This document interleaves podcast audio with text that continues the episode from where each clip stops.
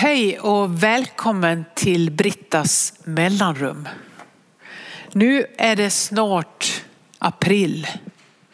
Det är alldeles i skarven mars-april när vi spelar in det här och du kanske följer det live via Youtube. Så kan du också lyssna förstås efteråt i podden Brittas vardagsrum. Där ligger alla de här mellanrummen. Det har blivit drygt 50 stycken. Jag tror det här är nummer 53 kanske. Det är ganska hisnande att tänka men jag är så glad att ni hänger med. Det gör att jag fortsätter med mellanrummen varannan vecka nu. Och så är det då, eh, kan bli någon paus vid skärtorsdagen där Getsemane stund, det är en annan sändning här från BK. Men du ser, håller koll och följer mig på Instagram eller Facebook så kommer uppdateringen när det är här, den här sändningen via Youtube och så ser du också några dagar senare när den läggs ut som podd. Så kan man lyssna när man vill. Nu kanske du börjar vara ute lite, börjar kanske vara på en kolonilott, ute och promenerar, njuter av vårsolen. Men det är ju också så att jag har ett jättestort behov nu av att också adressera smärtan i världen och detta som sker i Ukraina. Människor, det är miljoner som har flytt och är på, flyr gränserna. Städer som sönderbombas. Alla bilder vi får se av människor som flyr. Äldre, kvinnor med barn, män som har stannat kvar för att försvara sitt land. Det sker så mycket på så kort tid och det känns viktigt att också se över den där oron och ängslan som kryper in i våra hem och vi kan någonstans identifiera oss med de här människorna så lätt nu. För att det är så nära. Och samtidigt så pågår tyvärr alltid stora katastrofer i hela vår värld. Men nu är det nära för nu pratar vi om vårt sammanhang, Sveriges säkerhetspolitik, att gå in i eller inte in i NATO, om eh, prepping, vad behöver man ha hemma, var finns skyddsrummen hos oss, Eh, vilka flyktingmottagningar är möjliga att få tag i, vem kan få asyl, vem vill stanna, kan barn som kommer ut till olika tryggare länder i Europa få gå i skolgång där?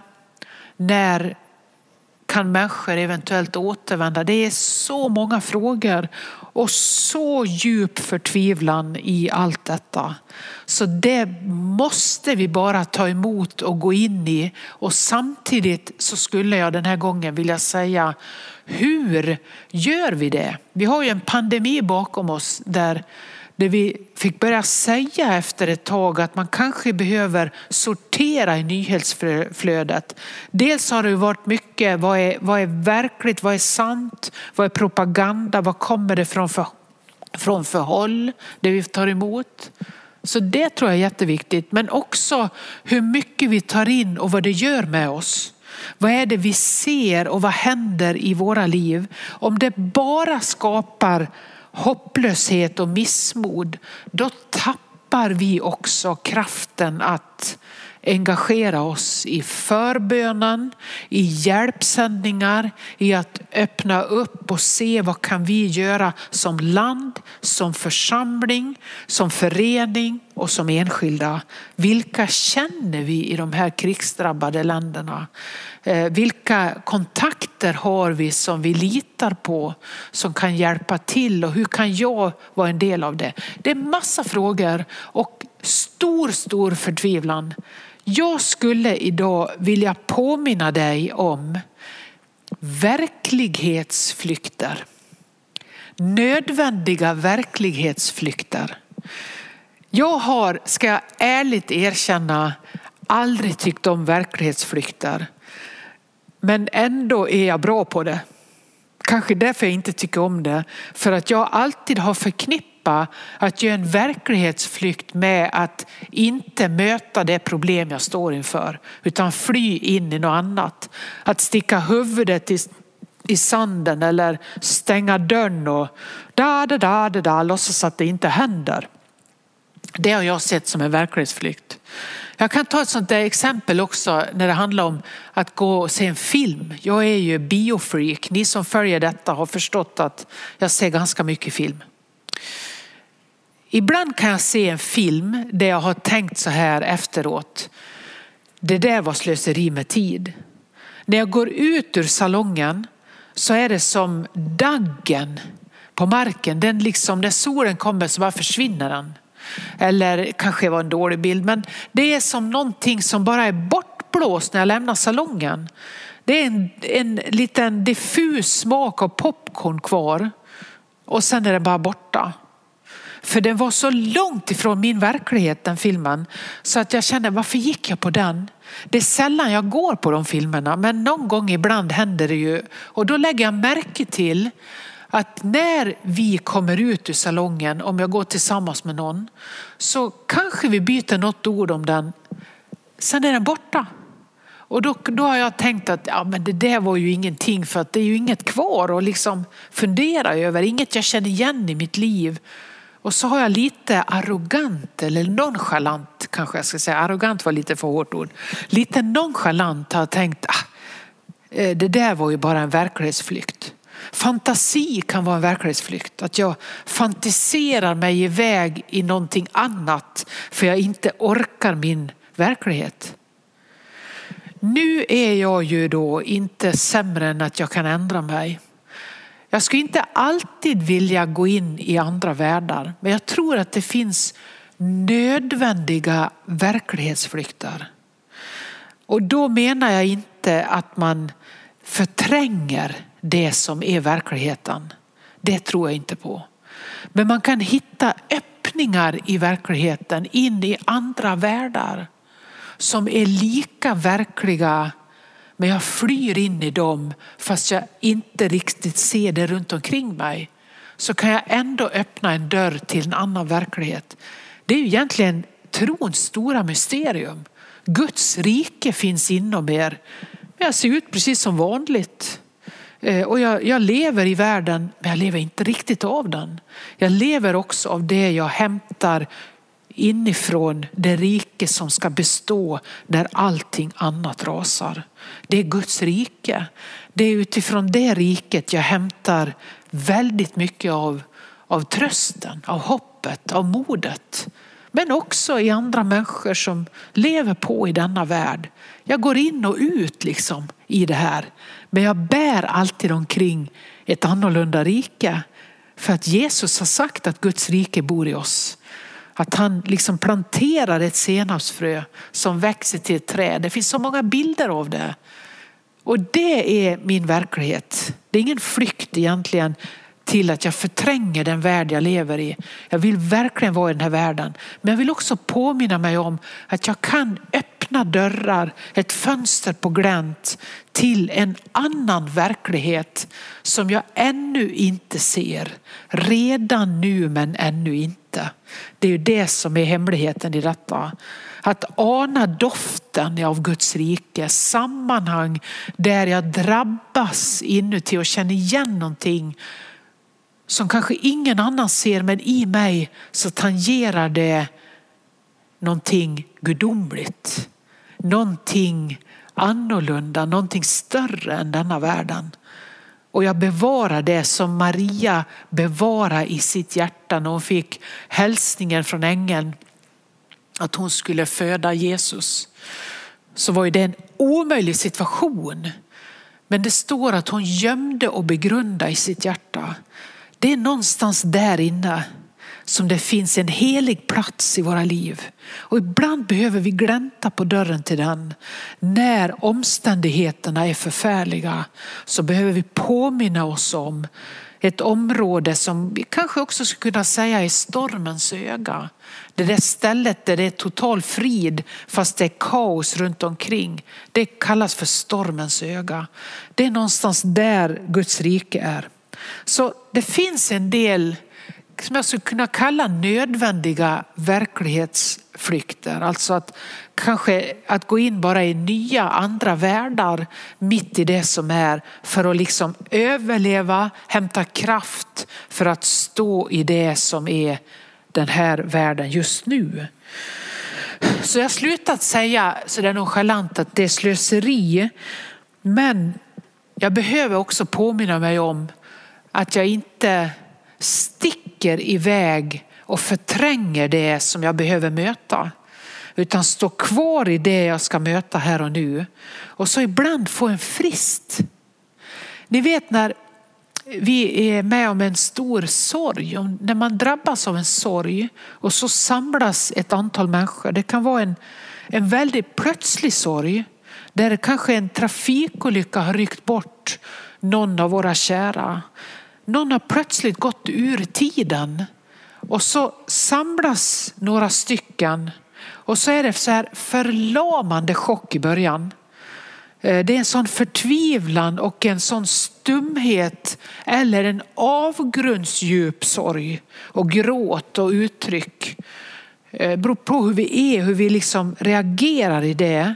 Men vi delar det. Någon gråter tills gråten gått åt. Så kommer någon kanske laga mat. Man behöver mat. Någon kokar kaffe. Du måste äta någonting, du måste dricka någonting. Eh, och så kommer gråten tillbaka och så går det så där i vågor och vi sörjer ihop att det ofattbara har hänt. Och så efter en liten tid, det kan vara samma kväll, samma dygn de där första, så berättar någon plötsligt ett minne eller en väldigt humoristisk situation som den människan som vi har förlorat varit med i. Kommer ni ihåg? Nej men hjälp, det där blev ju helt galet. Tänk vad rolig hon var. Tänk de där berättelserna och så skrattar vi. Och så kanske det är så roligt så vi gapskrattar mitt i det och sen plötsligt säger någon, nej men hjälp, oj, jag får inte skratta nu. Det är ju, jag kan inte skratta. Och så samtidigt så säger vi, jo, det måste vi få. För att det där är olika världar som möts. Sorgen och glädjen de går tillsammans. Vi minns och vi, vi släpper på den känslan och så plötsligt tar nästa känsla över. Och så är det ni vet, så mycket känslor som samtidigt ska få plats. Också i det där fantastiska som händer i ett liv när, när till exempel ett barn föds till världen och så har det gått bra. Det är ju inte något som vi alltid får räkna med fast vi tänker det. Vi får alltid hoppas det. Men när det går bra och så ett nytt barn har fötts så tycker man det är liksom helt fantastiskt. Och så märker man på de nyblivna föräldrarna samma som, kom kommer ni ihåg en i kungahuset? Prins Daniel när han skulle berätta att han har blivit pappa för hela pressuppbådet. Så sa han mina känslor är all over the place. Han liksom visste inte hur han skulle fånga upp det för det var så mycket samtidigt som hände. Det är okej okay att det är så. Det är också okej okay att gråta tills gråten gått åt. Sen äta lite och så gråta igen och så kanske le åt ett minne. Det är därför vi har minnesstunder. Och det är så sorgligt när vi inte har dem. Jag tycker det är viktigt att ha minnesstunder efter en begravning. De närmaste tycker oftast det är så svårt att möta alla. En del kan tänka varför ska vi sitta där och äta tårta, det värsta har hänt. Men det är ett sätt att dela minnet av en människa som har gjort avtryck i våra liv. Det är också en respekt för den människan. Den betydde något för oss och betyder fortsatt något. Så länge minnena delas så lever den människan kvar hos oss. Och så småningom när den helt har gått ur tiden så lever minnena kvar och då kan en minnesstund vara ett jättebra tillfälle att både skratta, gråta, sjunga, äta och respektera en människas liv. Det där tror jag är jätteviktigt. Jag har tänkt jättemycket på några som är våra största läromästare när det gäller positiva nödvändiga verklighetsflykter. De allra viktigaste är de allra minsta. Det är barnen. Och då tänker jag på de här som lever i flyktingläger nu. Som är på väg ur stora, stora katastrofer och som ännu inte är på trygg mark. Som ännu inte är på säker grund och som inte kanske vet eller har förlorat någon nära. Barnen i flyktingläger och i sorgens landskap är fantastiska. De är våra stora läromästare till att öppna dörrar till andra verkligheter. Jag tror att det finns många poänger med att Jesus lyfter upp barnen och säger de minsta ska vara de största. Låt barnen komma till mig. Låt dem vara exempel. Han placerar ett barn framför en grupp människor som han undervisar och verkligen lyfter fram vikten av deras sätt att leva. Vad är det? Ja, det som är fascinerande med barn är att de går så snabbt ut ur olika känslor. De går från sorg till glädje i ett ögonblick. De kan storgråta och plötsligt så börjar de leka. Och det här är ju något som man ständigt hör berättas om och får se i svåra flyktingläger, i tältläger utöver världen och just nu i våra närområden och människor som har kommit med sina barn in till våra olika länder. Att de har varit med om så traumatiska upplevelser, tagit in sina närmaste stora rädsla, sett allt som går sönder och ryckts upp ur sitt vanliga. Och plötsligt så får de en vän i tältlägret. En ny kompis och så börjar de vadå? Leka. De börjar leka. Om de inte är totalt traumatiserade så finns det öppningar och till dem finns också så småningom öppningar. Gud förbarmar sig att det finns. Men många barn som lever i väldigt katastrofala situationer, de behöver leksaker. Man kan ibland tänka, är det nödvändigt? Det viktiga är ju kläder, mat för dagen. Ja, det är jätteviktigt. Det kanske är lika viktigt med leksaker, med gosedjur. Alltså de kan ju ta en plåtburk och sparka fotboll med i timmar på en sandig grusig plan utanför ett flyktingläger. Mitt i katastrofen så leker de med varann. En hårsnodd, en plåtburk, vad som helst kan bli till en leksak, en boll man kan ibland höra människor som reser in i de här flyktinglägren och säger vi behöver fotbollar. Och man tänker fotbollar, behöver inte ni vaccin? Jo, de behöver vaccin, men fotbollar också. För att man får gå in och ut i olika världar. De är fantastiska exempel på det. En hårsnodd, papper och ritblock. Allt det där som vi lägger ner i de här lådorna när vi skickar ut till de här flyktinglägren. Det är välsignat kära du. Det är till välsignelse och de är våra stora läromästare. När vi tänker, vi ger dem det här, vi skyddar våra barn, så berättar de samtidigt med leken om ett större hopp. Att det finns områden i människans liv som är icke söndertrasade, som inte är sönderbombade, som fortfarande är lekens plats, som är att hitta nya vänner, som är att fortsätta leka fast allt har gått sönder runt omkring. För det hör till deras natur. Så länge ett barn kan leka finns det hopp. När barnen helt slutar leka och blicken slocknar, då är det fara och färde. Då behöver det sättas in enorma insatser och varje insats är värd allt för ett enda barn. Så är det. Men låt barnen få ha den respekt de behöver. Respektera deras lek. Respektera att de öppnar dörrar till verkligheter som du och jag behöver lära oss att vara i. Och jag tror att nu när vi tar in så mycket av destruktiva, tunga, svåra, verkliga, sanna nyheter så behöver vi ibland sortera i det.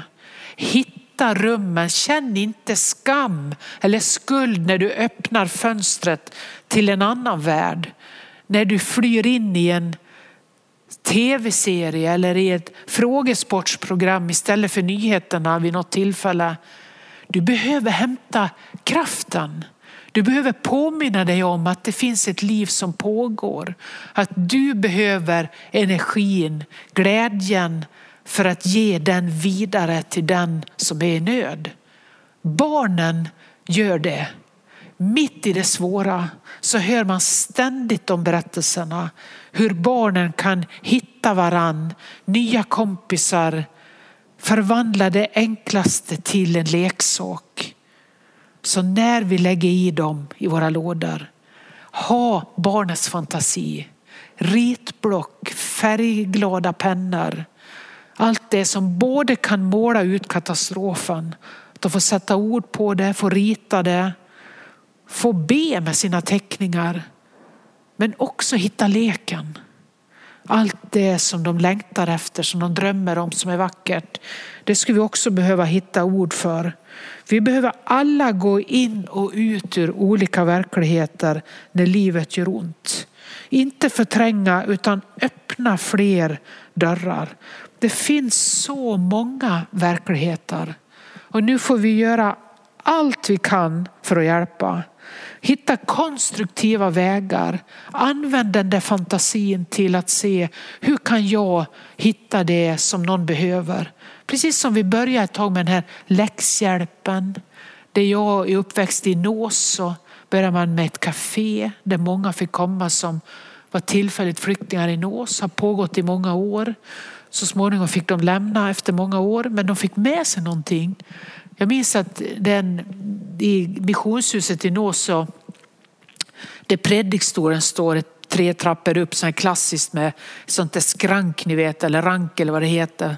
Skrank tror jag. Och så predikstolen och så eh, den lilla orgeln. Det här vet man, några trappor upp och så sitter man där nere och lyssnar. Där var det leksaker. Det bara väldigt in leksaker. Det var fullt av leksaker. Sådana här mattor med vägar och massa olika leksaker. Barn behöver alltid leka och de behöver påminna oss om att det finns olika vägar och det finns olika verkligheter. Fly in i olika verkligheter i den här tiden. Men förträng inte. Tappa inte kontakten med det svåra. Men släpp taget ibland för att få energi till att göra någon skillnad för den som behöver. I trappuppgången, i kyrkans barntimmar, i eh, äldrearbetet, i flyktingarbetet, i att ge ett hopp för den som behöver återvända. Kanske du är en av dem som ska vara med och bygga upp det som har blivit sönderbombat för att du har de verktygen, du har de resurserna. Använd fantasin, förbered dig redan nu. Pröva olika dörrar, möjligheter och tänk på att du är med i denna värld och får göra skillnad. Men lita på barnens lek. De visar oss vägen.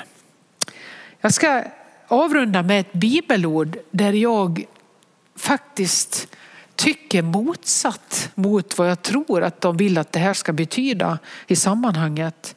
Jag älskar den här bilden.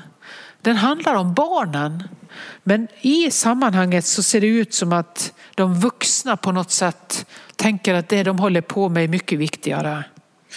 Eh, och eh, det tror inte jag.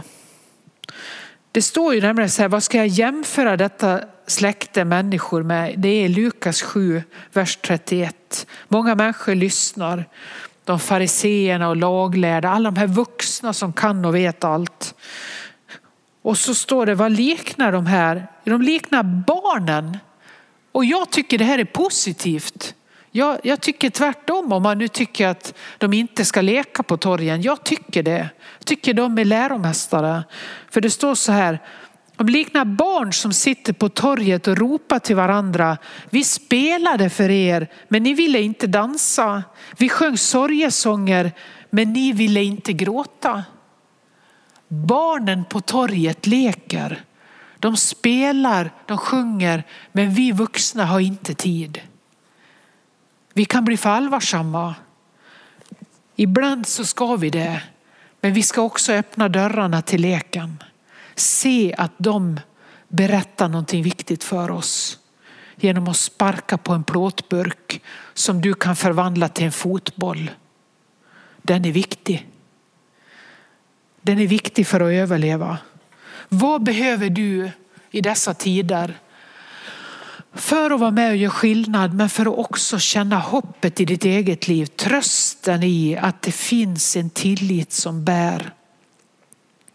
Att du kan vara med och göra skillnad men du kan också få upptäcka från andra perspektiv att det finns de som redan gör skillnad genom det som kanske inte är värt någonting i de vuxnas ögon. Leken, den är värd jättemycket. Den är allt. Den är, upptar hela barnet. En ny kompis, en hårsnodd, en fotboll, ett ritblock, vackra pennor, ett gosedjur som inte får gå förlorat i flykten. Det här ska vi packa ner och lita på att det är Guds rike som vi ser i det. I allt som är, tack att du finns med i mitt mellanrum. Nu är vi inne i vårtiden. Låt oss hoppas på en sån vår i människors liv där det hopp som vi kan känna i en tussilago. I att de första knopparna slår ut. Att få uppleva en vår till ska få bli också en vår när människor får tröst, hjälp, mod och får leka. Ta emot välsignelsens ord från Iona. Det är många som frågar var kommer den välsignelsen ifrån? Den kommer från Iona, en liten vindpinad ö utanför Skottland som har fått ge så mycket välsignelsens ord och sånger till vår värld. Ta emot det i det som är din situation just nu. Det finns nödvändiga verklighetsflykter som är jättebra. Det är skönt att få säga, jag har ändrat mig. Jag tycker om en del av dem. Särskilt barnens lek. Fantastisk verklighet. Det är inte att förtränga, det är att öppna en annan dörr. För att få mod och kraft och påminna sig om att det finns något större och vackrare än allt som går sönder.